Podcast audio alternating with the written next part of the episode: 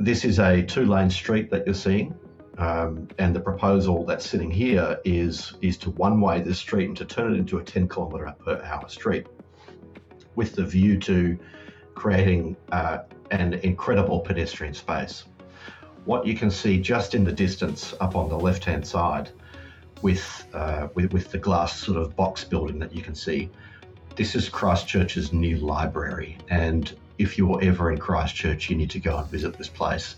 It is four double levels of incredible community space. It has a robotics lab, it has a sewing lab, it has all the books, it has a rooftop garden. It is the most incredible example of a community library that I've seen. And so the thinking with the street is that there are so many people who are moving in and out of these buildings in this particular community district that this needs to become a place for people. Hey everyone, welcome to the Active Towns channel. I'm John Simmerman, and that is Cam Perkins with Urban Pirates in New Zealand. And we're going to be talking about uh, some of the amazing programs that he and his team are working on in Australia and New Zealand in terms of doing lighter, quicker, cheaper, getting things on the ground, and uh, making some big change happen. Uh, I'm excited to share this with you. So without further ado, let's get to it with Cam Perkins.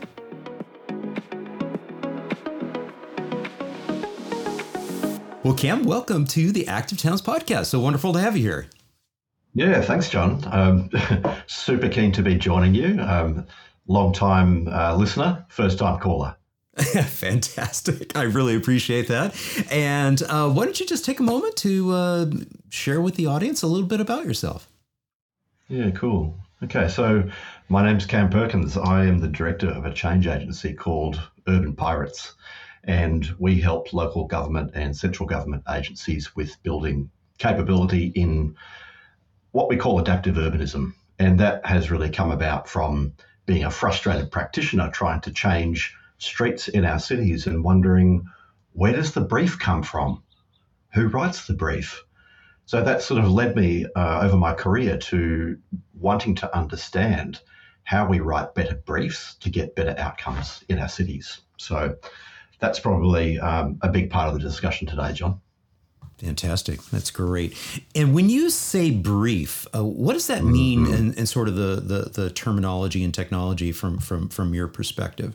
I'll pull up your website here. Yeah, cool. Yeah, awesome. So, as someone who has trained as a designer, I'm a landscape architect. My my clients, when I'm working on cities, are writing me a brief which says, here are the sorts of things that we'd like you to work on. Here's the problem that we'd like you to solve. And often we can look at the whole system of a city and think, you know what, there's probably a little bit more here that we can be doing right. within our remit. And so when we have those conversations with clients, sometimes that brief has taken a long time to put together and people are very invested in it, and we don't get an opportunity to revisit it, which sometimes means that you miss a few opportunities in in what you're doing. Yeah, yeah. Fantastic. I, I, appreciate that because that was some terminology. I'm like, oh, I don't ever, I don't know that I've ever heard it mentioned like that. Uh, you know, obviously city master plans and visions and and and and things of that nature. But that particular perspective and the way that you had that phrase, I was like, oh, I, I need to ask him about that. so that's great. So uh, you mentioned landscape architecture. So take us back. What was sort of the beginning of your career, and how did you sort of wind your way into doing doing this type of work where we're a professional rule breaker. yeah, yeah, that's it. Landscape architecture wasn't my first degree. My dad uh, left school at 14 and he really wanted me to go and get an education. And throughout my schooling, he prepped me and said, Son, I want you to be an engineer engineers are, are, doing great things in the world. And I tried that for one year in university and I failed every single subject. but I had a really great time cooking barbecues. And I sort of learned that I was quite good at talking to people. And I went and saw a careers advisor, and this person said to me, Have you thought about landscape architecture? And this is back in 1997, 98. And of course, I'd never heard of that degree before. And I thought, well, I'll give it a crack. And that was sort of set me off on this trajectory. And I had this incredible mentor as uh, one of my first professional roles, who was a really celebrated destination hotel and resort designer. So this is someone who'd worked all over the world, and he took me under his wing and sort of took me around the world with him. And uh, so I had this 15 years of trying to understand how to design destinations for people. And yeah, that, that picture that's up on the screen is, is one of those places. Yeah. Yeah, that's and and that is an interesting perspective too. And I can relate too. I, I spent a, a decade living on uh, Hawaii Island, the Big Island, and so when you live in an area that is a destination for people to come in and experience that, you end up having a, a different appreciation for the qualitative nature of the landscape and what you're presenting to people and and trying to ensure that that experience is a special experience. I have a feeling that that's going to be a common thread as we go into it, your the way your uh, career sort of uh, twisted and turned. So, what then happened after you were doing this? What sort of prompted the next stage, and what was that next stage? Yeah, so the, the, the picture that you can see on the screen was is is called uh, Sir Bani Yas Island. It's an 80 square kilometre island off the coast of Abu Dhabi. That was one of um, of the projects that I'm most proud of. That one most sustainable tourism destination in the world when we finished that project. My goal with a lot of these projects was was I, I was really hoping that when people were on holiday and they could see this incredible landscape, this incredible place they were part of, I thought, what if they go back to their everyday life and think, you know what, we really need to look after this place. Right. And it now feels a bit misguided because I don't think it really worked for me. but, but, you know, like youthful, uh, youthful hope, right? With this right. sort of stuff, you got to try these things out. So the next stage after that sort of started to become working with clients in cities, and in particular, big private developers who held large portions of cities and like multi-building holdings who started to talk to me about how do we create a great destination precinct in a city. And that's where I started to sort of understand what it meant to have this trade off between place and uh, movement in a city. Right, right. Yeah. And with that comes, you know, this this concept of is this a place that is truly welcoming and inviting to everybody? Yeah, yeah, completely. When we go on a holiday somewhere to another city, we come back with these great stories of the places that we've seen, the sort of life that we've watched. Stephen Burgess from Hobart in Tasmania, a good friend of mine, he always says you don't come back from holiday with snaps of the best car park that you snagged. Right. You know, it's like, oh yeah, yeah, yeah and and and the the the photo that's uh, the picture that's here with these children in front of this mural. One of the things that is is depicted on the on the mural is the uninvited. And so getting going back to that theme that I just mentioned is is this a place that is welcoming and inviting to everyone to all ages and abilities? Talk a little bit more about this. Yeah, cool. So uh, the two children you can see in the picture are my two children. This is yeah. So my kids sort of like follow me around in cities. Uh, sometimes uh, happily, sometimes they get really bored with dad, sort of like dragging them around to all these great spots. And in particular, I love this idea of urban regeneration and adaptive reuse. So how do we use the assets and spaces in cities that we already have? This particular spot was um, this photo was taken in Brisbane, and this doesn't exist anymore. This was a, a it's it's a very ephemeral place. It was an old blockbuster video building. Okay. And there's a, a, a crew of graffiti artists called the Uninvited who do these incredible murals, and it really got me thinking to uh, who are the invited in some of our curated city spaces, and therefore who are the uninvited. And often in these planning and design processes, we uh, we're catering to a small part of the population, and what I started to see was was this right to the city. sort of um, conundrum, right? So I'm having this, uh, I've got these questions around, well, we design a lot for, say, you know, cycling and walking, but what about skateboarding? What about, say, scooter riding? And you've seen in Paris this sort of like kick off against the um, the scooter sort of thinking. So it's like, what modes are we designing for? Who are we inviting into our spaces? Because if I go back to the example of great places that we've visited around the world, we often come back with pictures of lots of very different looking people who we haven't seen before, you know. So for me, there's this question about who are we inviting into our spaces and how are we designing spaces to be to cater for for all these different people. Yeah. And of course, we have uh, here a, a, skate park. This skate park, there's something special about this too. Uh, what's the what's the story behind this location? Yeah, cool. So this this sits in the largest six star Green Star development. It's a brownfield development in the Sunshine Coast of Queensland in Australia. So that's maybe an hour and a half north of Brisbane. And this place is a town centre and it was designed to be completely skatable. We had these, these incredible discussions with the developer at the time when we were reviewing a master plan for this place. And the master plan showed much of the children's play and all of the activity happening way, way, way away from the town centre. And we started to really probe and question this and say, well, if you're trying to build a place for people and for young families and for activity, what if we thought about bringing activity into the town centre? And that was a really interesting journey that sort of opened up this place, which you can see right now is in full blown event mode as a skate event. But this is the town centre that gets used in many, many different ways at different parts of the day.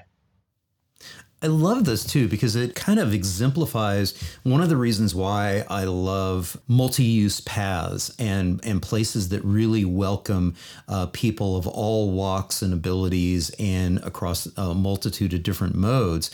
You know, this is a, a city center that is functioning as you mentioned, you know, in a variety of different ways. It can be, you know, this event or, you know, maybe a musical thing happening. But in this particular context, on this particular day, you know, that handrail is now a skate rail, you know, for them to do some hot tricks. Yeah.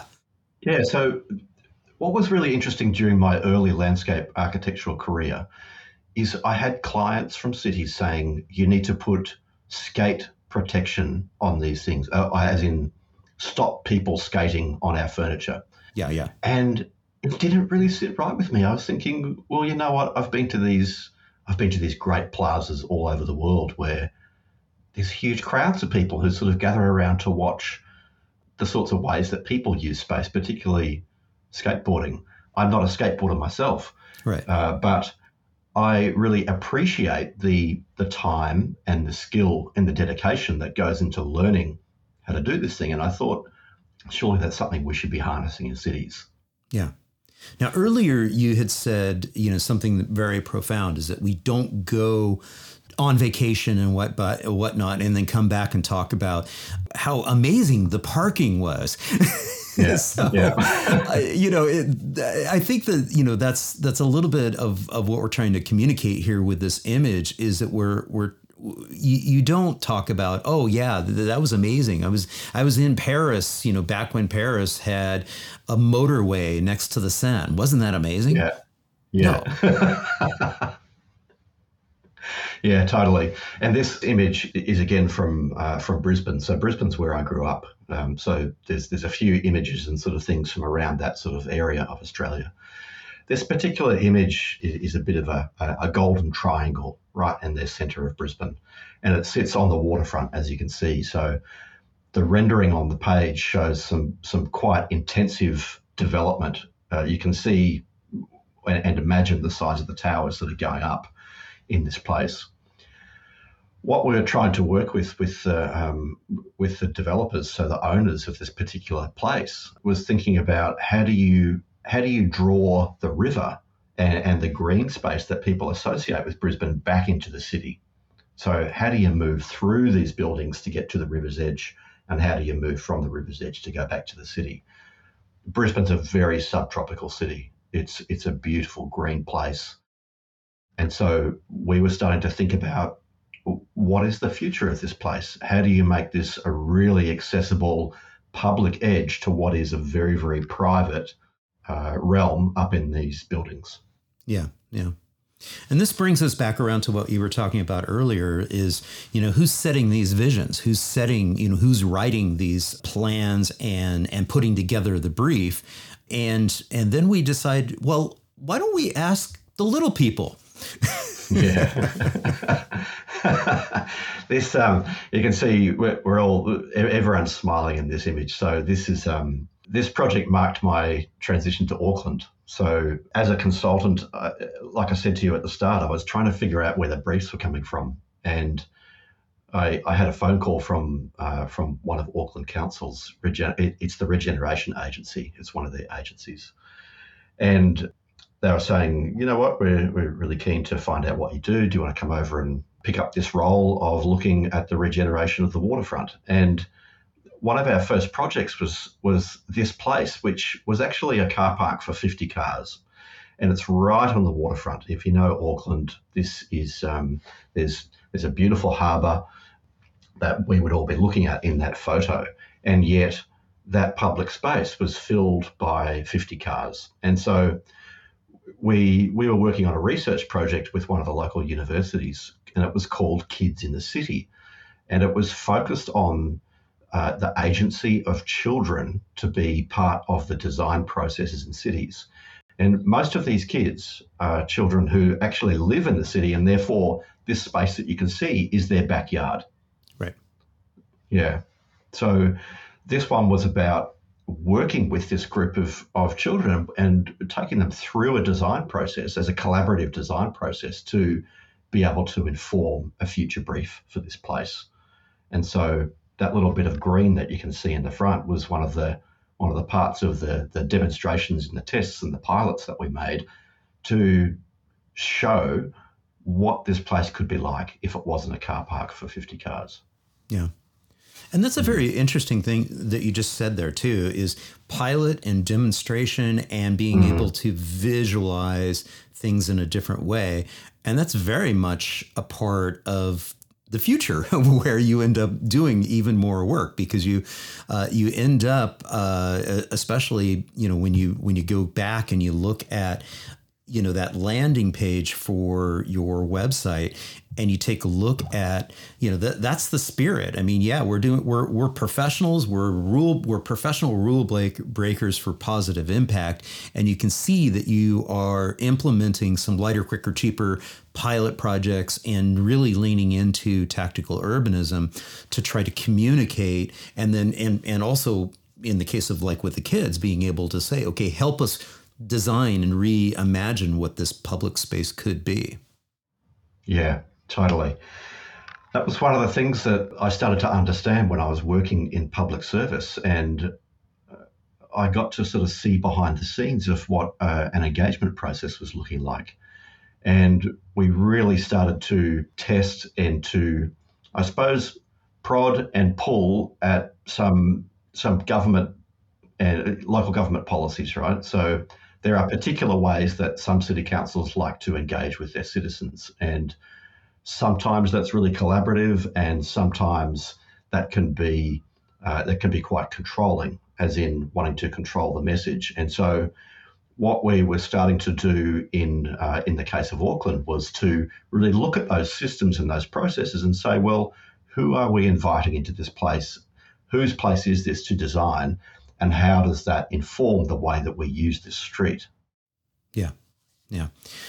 And the the this uh, couple of images that you sent over on High Street here is uh, is a great example. You know, it's a before and after. So we've got this is the the before picture, and uh, we, it's a pretty standard streetscape. It, you know, it's it it it is interesting in, in, in how it's all kind of laid out. It is one way, obviously, with parking on either side, and then the after ends up being this. Yeah. I still look at this after picture and I think this is it was such an incredible transformation yeah. that we got through. And we got this through because of the way that we worked with the people who live, work, and play on this street. And it was the first time that a street like this had been uh, had been done at this scale in Auckland. So we were starting to, to, to try and understand what were some of the issues on the street that would inform the way we might approach the design change. And you can see there's lots and lots of cars that are, um, are stacked in on either side there. What we started to see through observations is that the user experience on the street was terrible for everyone. Right.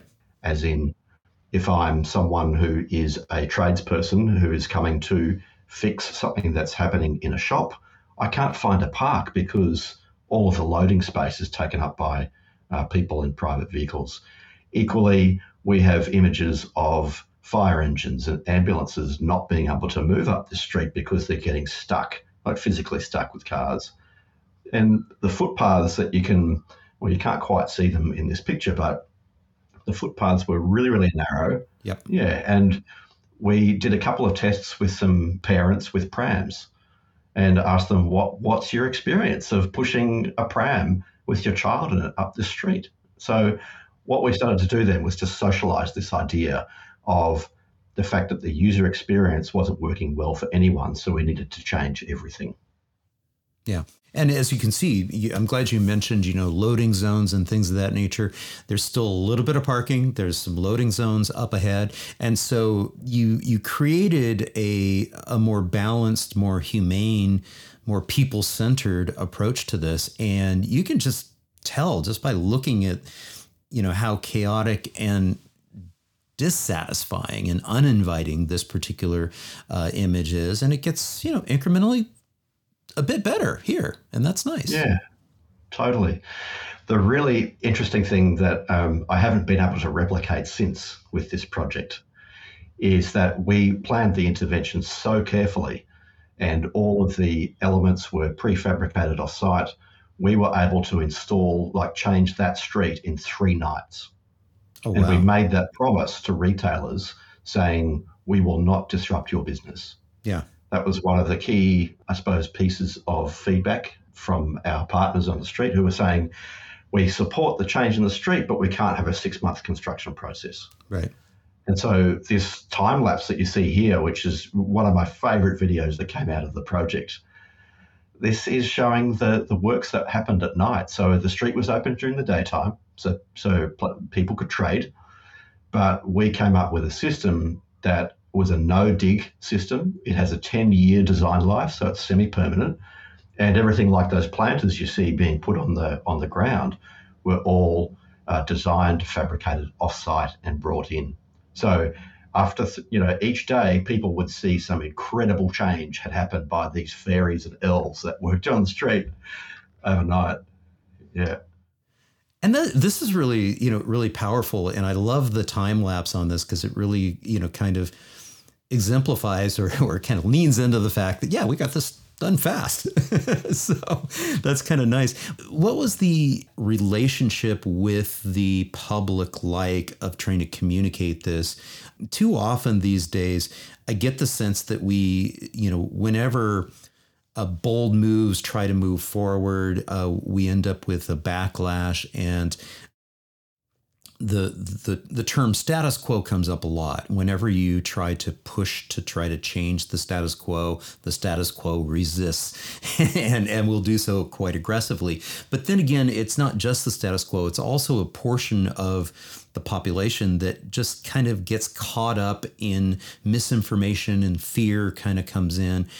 Talk us through how you all uh, navigate through those challenges when you're doing these types of interventions.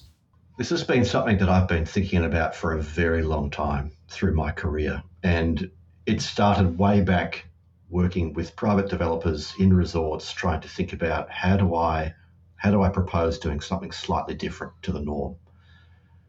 Doing something different is really is challenging for people and it's an evolutionary trait it's built in, hardwired to our brains, saying change, uh, change is not good. It because we like things to be the same because we can then predict what's going to happen, and that means survival. So that's the, the sort of the hardwired piece in our brain. So I've been thinking for a long time about how to help people with change. What I kept seeing was that when people had an opportunity to interact with what the change looked like, as in the physical environment, they were able to adjust, people are able to adjust habits and they're able to have a discussion about what the change means, as opposed to looking at a drawing. So we are so used to handing people a picture or a plan and saying, What do you think? And of course, the first response is, Well, this is going to change 105 things in my life.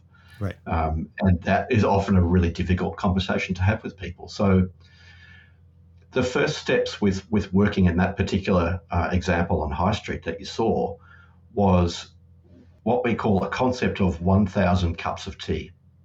And this is about building really solid relationships with people who are in that area so that you're building a foundation of trust that you are going to move forward with your project on. And so when we think about the people who are very, very resistant to change, sometimes it's a better idea for us to put our energy and uh, focus with those who are willing to champion change in order to build that support for the sorts of change that we need at a big social level. Right. Yeah. So, what I coach a lot of my clients on these days is about is saying, don't put your energy into working with curmudgeons. Match your energy with the people at the front of the change curve because those people will be bringing along the middle who are undecided. Well, and you're and inviting really them. You're inviting them into the public realm and say, "Hey, let's have a yeah. cup of tea, or let's let's let's grab a totally. bite." And in this in this space, and and to your point, it's not trying to like appreciate the you know that process that typical open house or or communication or engagement uh, public engagement process of with the drawings and and the the vision plans it's like hey let's let's do something physical let's you know let's get something on the ground so that we can you know be in that space and that's why i love uh, that tactical urbanism you know pilot spirit pilot project type of spirit is let's get something out there lighter, quicker, cheaper. Let's demonstrate it. Let's do some tweaks. Let's get feedback immediately while we're there. Then we can do some pretty bold uh, steps and we can do some stuff that you know normally you know you, wouldn't be able to do and you wouldn't be able to accomplish something as extraordinary as say oh yeah you know what we're going to do we're going to do a street and in that street it's going to be yeah like 10 kilometers per hour. It's going to look like this. yeah, so this this is an interesting one. What you're seeing on the screen is a particular street in Christchurch in New Zealand. If you know a bit about Christchurch, that city was almost completely leveled yeah. in earthquakes uh, a number of years ago. And so the city has gone through a rebuild, and there are many amazing, beautiful urban spaces popping up around the city. And this particular district is the theatre district in Christchurch. And this this street is part of an acceleration program that I've been involved in, and it's called Streets for People. It's run by uh, what we know as Waka Kotahi, and that's the NZ Transport Agency. And you had a little while ago Kathryn King as one of your guests, who is the program director for Streets for People. So, my role in that program is to run the capability work stream. So, we're thinking about what do local government need to need to know, what knowledge do they need, what skills do they need, and what beliefs do they need to be able to rapidly reallocate road space. So, this is a two lane street that you're seeing. Um, and the proposal that's sitting here is is to one way this street and to turn it into a 10 kilometre per hour street with the view to creating an incredible pedestrian space. What you can see just in the distance up on the left hand side with the glass sort of box building that you can see, this is Christchurch's new library. And if you're ever in Christchurch, you need to go and visit this place. It is four double levels of incredible community space. It has a robotics lab, it has a sewing lab, it has all the books. It has a rooftop garden. It is the most incredible example of a community library that I've seen. And so the thinking with the street is that there are so many people who are moving in and out of these buildings in this particular community district that this needs to become a place for people. And so this is the first step to move towards that that vision of the future and to have a real life conversation with people in a real life setting as opposed to asking people on a plan what that might what that might mean. Right. And as you mentioned, uh, Kathryn King and the Streets for People program there uh, for the, the, the country of New Zealand. And that's one of the challenges, too, is to try to take some of these learnings and some of these experiences from the city level and then trying to apply them out nationally and then hopefully eventually globally. That's it. That's the secret, right? So this is the secret of the of the systems piece that we all need to be thinking about is how do we become people who are focused on learning and focused on sharing lessons? And how do we do that in a really safe way? And how do we do that in a way that demonstrates consistent progress? So, Streets for People, as an example, is currently a three year program. What came before that was a one year program, and that tested a few things out, and that gave us some evidence about how to build the next program. Before that was the sorts of demonstration projects like High Street.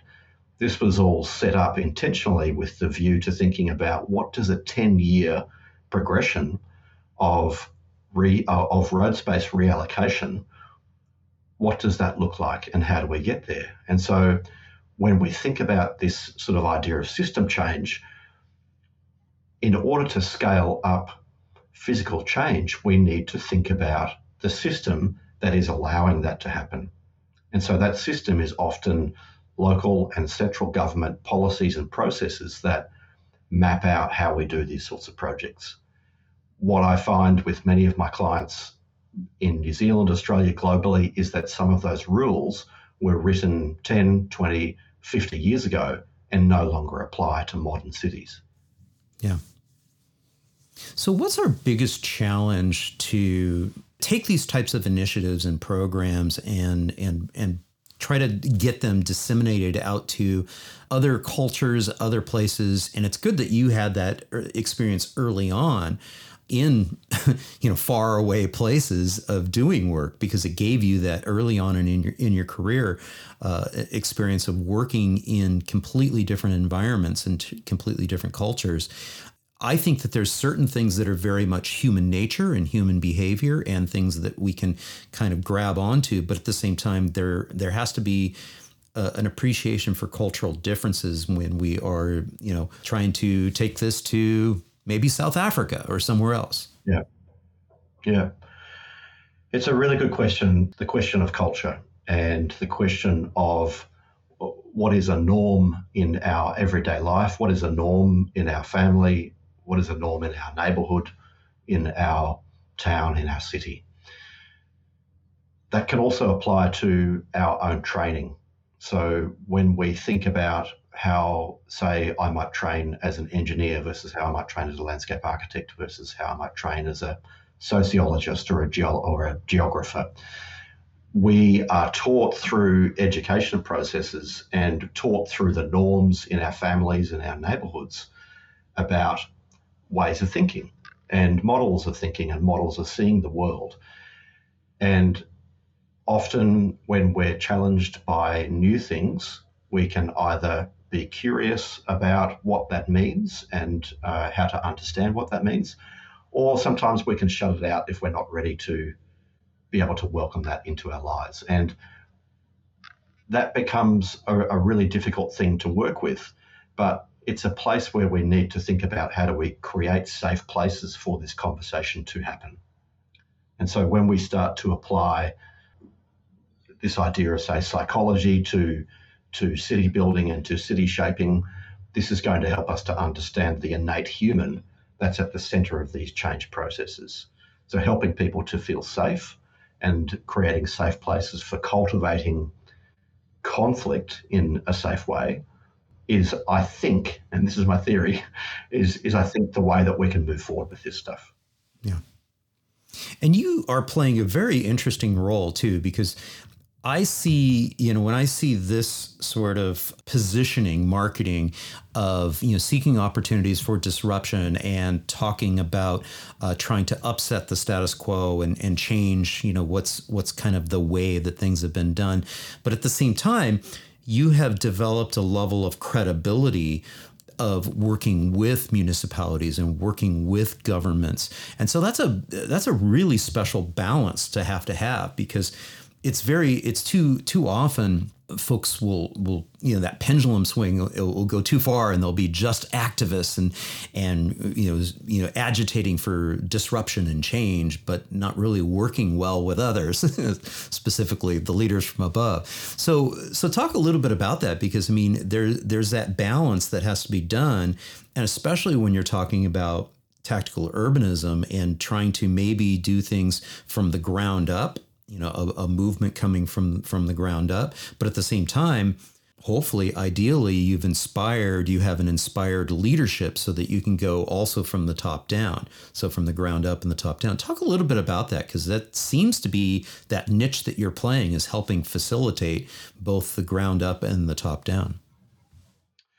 Yeah i i must admit i found myself in this really interesting place and it's not really by design it's sheer happenstance that I'm sort of I feel like I'm balancing on a knife edge a lot of the, a lot of the time, a lot of what I'm doing, and I'm trying to find that spot within the system, that balance within the system where you can just push it enough. Yeah. Uh, you can just push it enough by testing things out and uh, stretching things in different ways, maybe breaking a couple of things and showing that it's okay to do that sort of stuff. So that comes back to this idea of, of creating safety and creating a network of support around people when we're doing this sort of stuff. So, what I'm increasingly playing around with is the idea of how to use communities of practice and communities of interest to bring together people who are trying to do this stuff. Because what I've found is that if you're one lone person trying to do this in an organization, it's very, very easy for you to be, say, you know, moved to the side, restructured, put in the dark office down the end of the corridor, you know, um, and not invited back to play. And I've had those experiences. And so when we think about, okay, how do I get an invitation here to play? Because I need to, I've seen that I need to adjust that system, or that we need to adjust that system. I'm thinking about how do you how do you bring together a network of champions within these organisations who can then start to agitate for this sort of change and how do you bring together a very diverse group of people who can become trusted messengers inside that organization? So you are very right that my position within some of these organizations, particularly calling myself an urban pirate, uh, raises some eyebrows right. with, uh, um, with, with with people who are people who are used to seeing a certain way of working. And so we have to think about how do we deploy trusted messengers within organizations who understand what we're trying to do and can help us to communicate that change. And so that means often working with people in very diverse situations who aren't used to working together.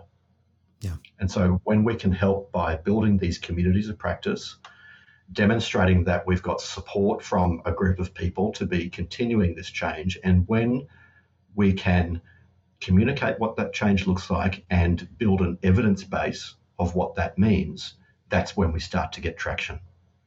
And so the, the architecture behind these change programs is, is about that, uh, that idea of a, a learning individual, a learning group of people, and a learning organization.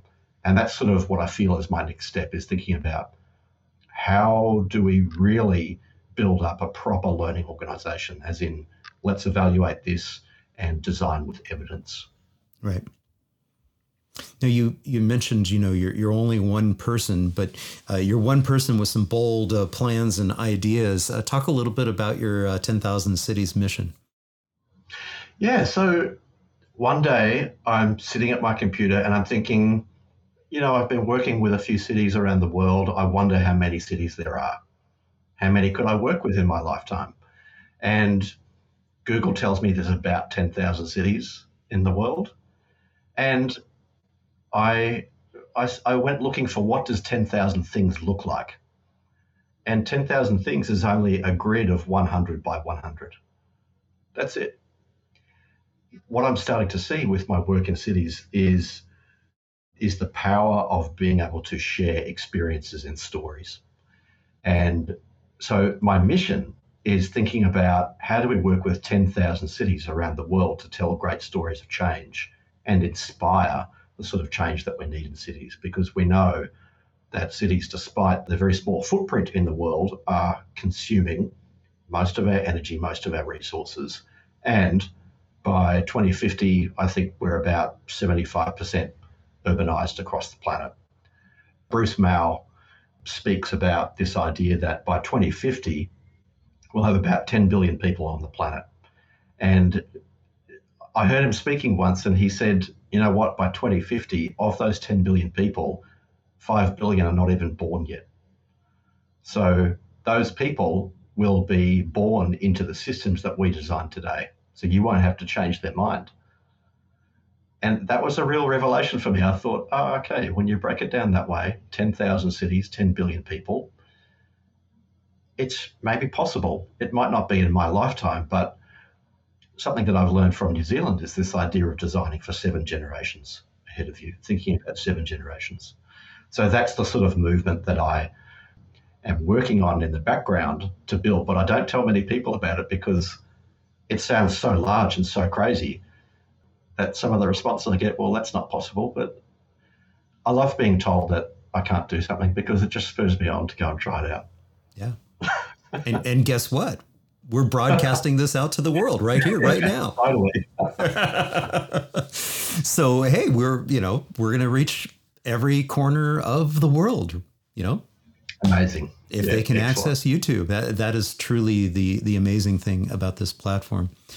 Cam, uh, is there anything that we haven't yet covered that you want to make sure that we leave the audience with?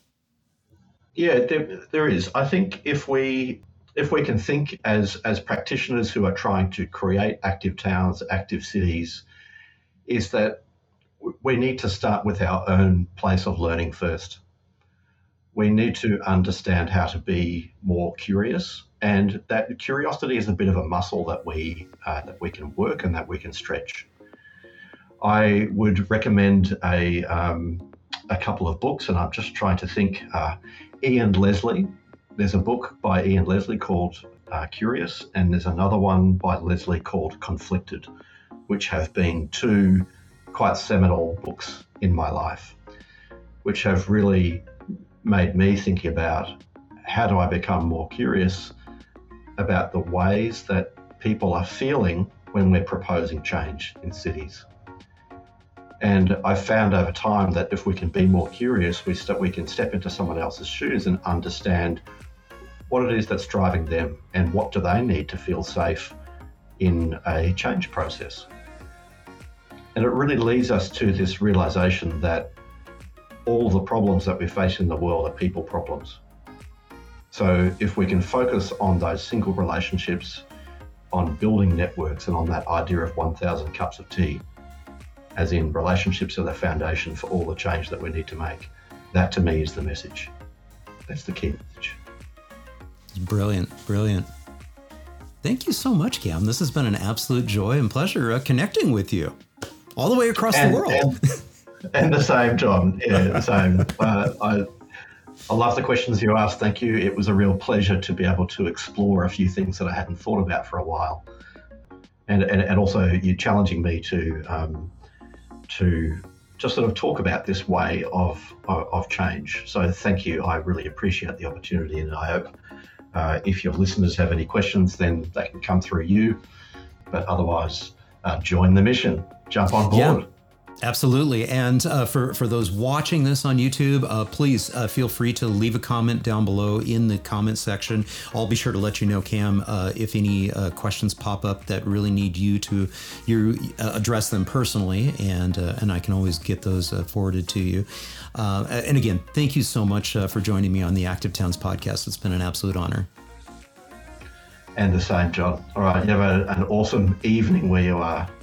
Hey, thank you all so much for tuning in. Hope you enjoyed this episode with Cam Perkins. And if you did, please give it a thumbs up, leave a comment down below, and share it with a friend. And if you haven't done so already, be honored to have you subscribe to the channel. Just click on that subscription button down below. Again, thank you all so much for tuning in. It's always wonderful to have you along for the ride. And until next time, this is John signing off by wishing you much activity, health, and happiness. Cheers. And again, sending a huge thank you out to all my Active Towns ambassadors supporting the channel on Patreon, Buy Me a Coffee, YouTube Super Thanks, as well as making contributions to the nonprofit and purchasing things from the Active Towns store. Every little bit adds up and it's much appreciated. Thank you all so much.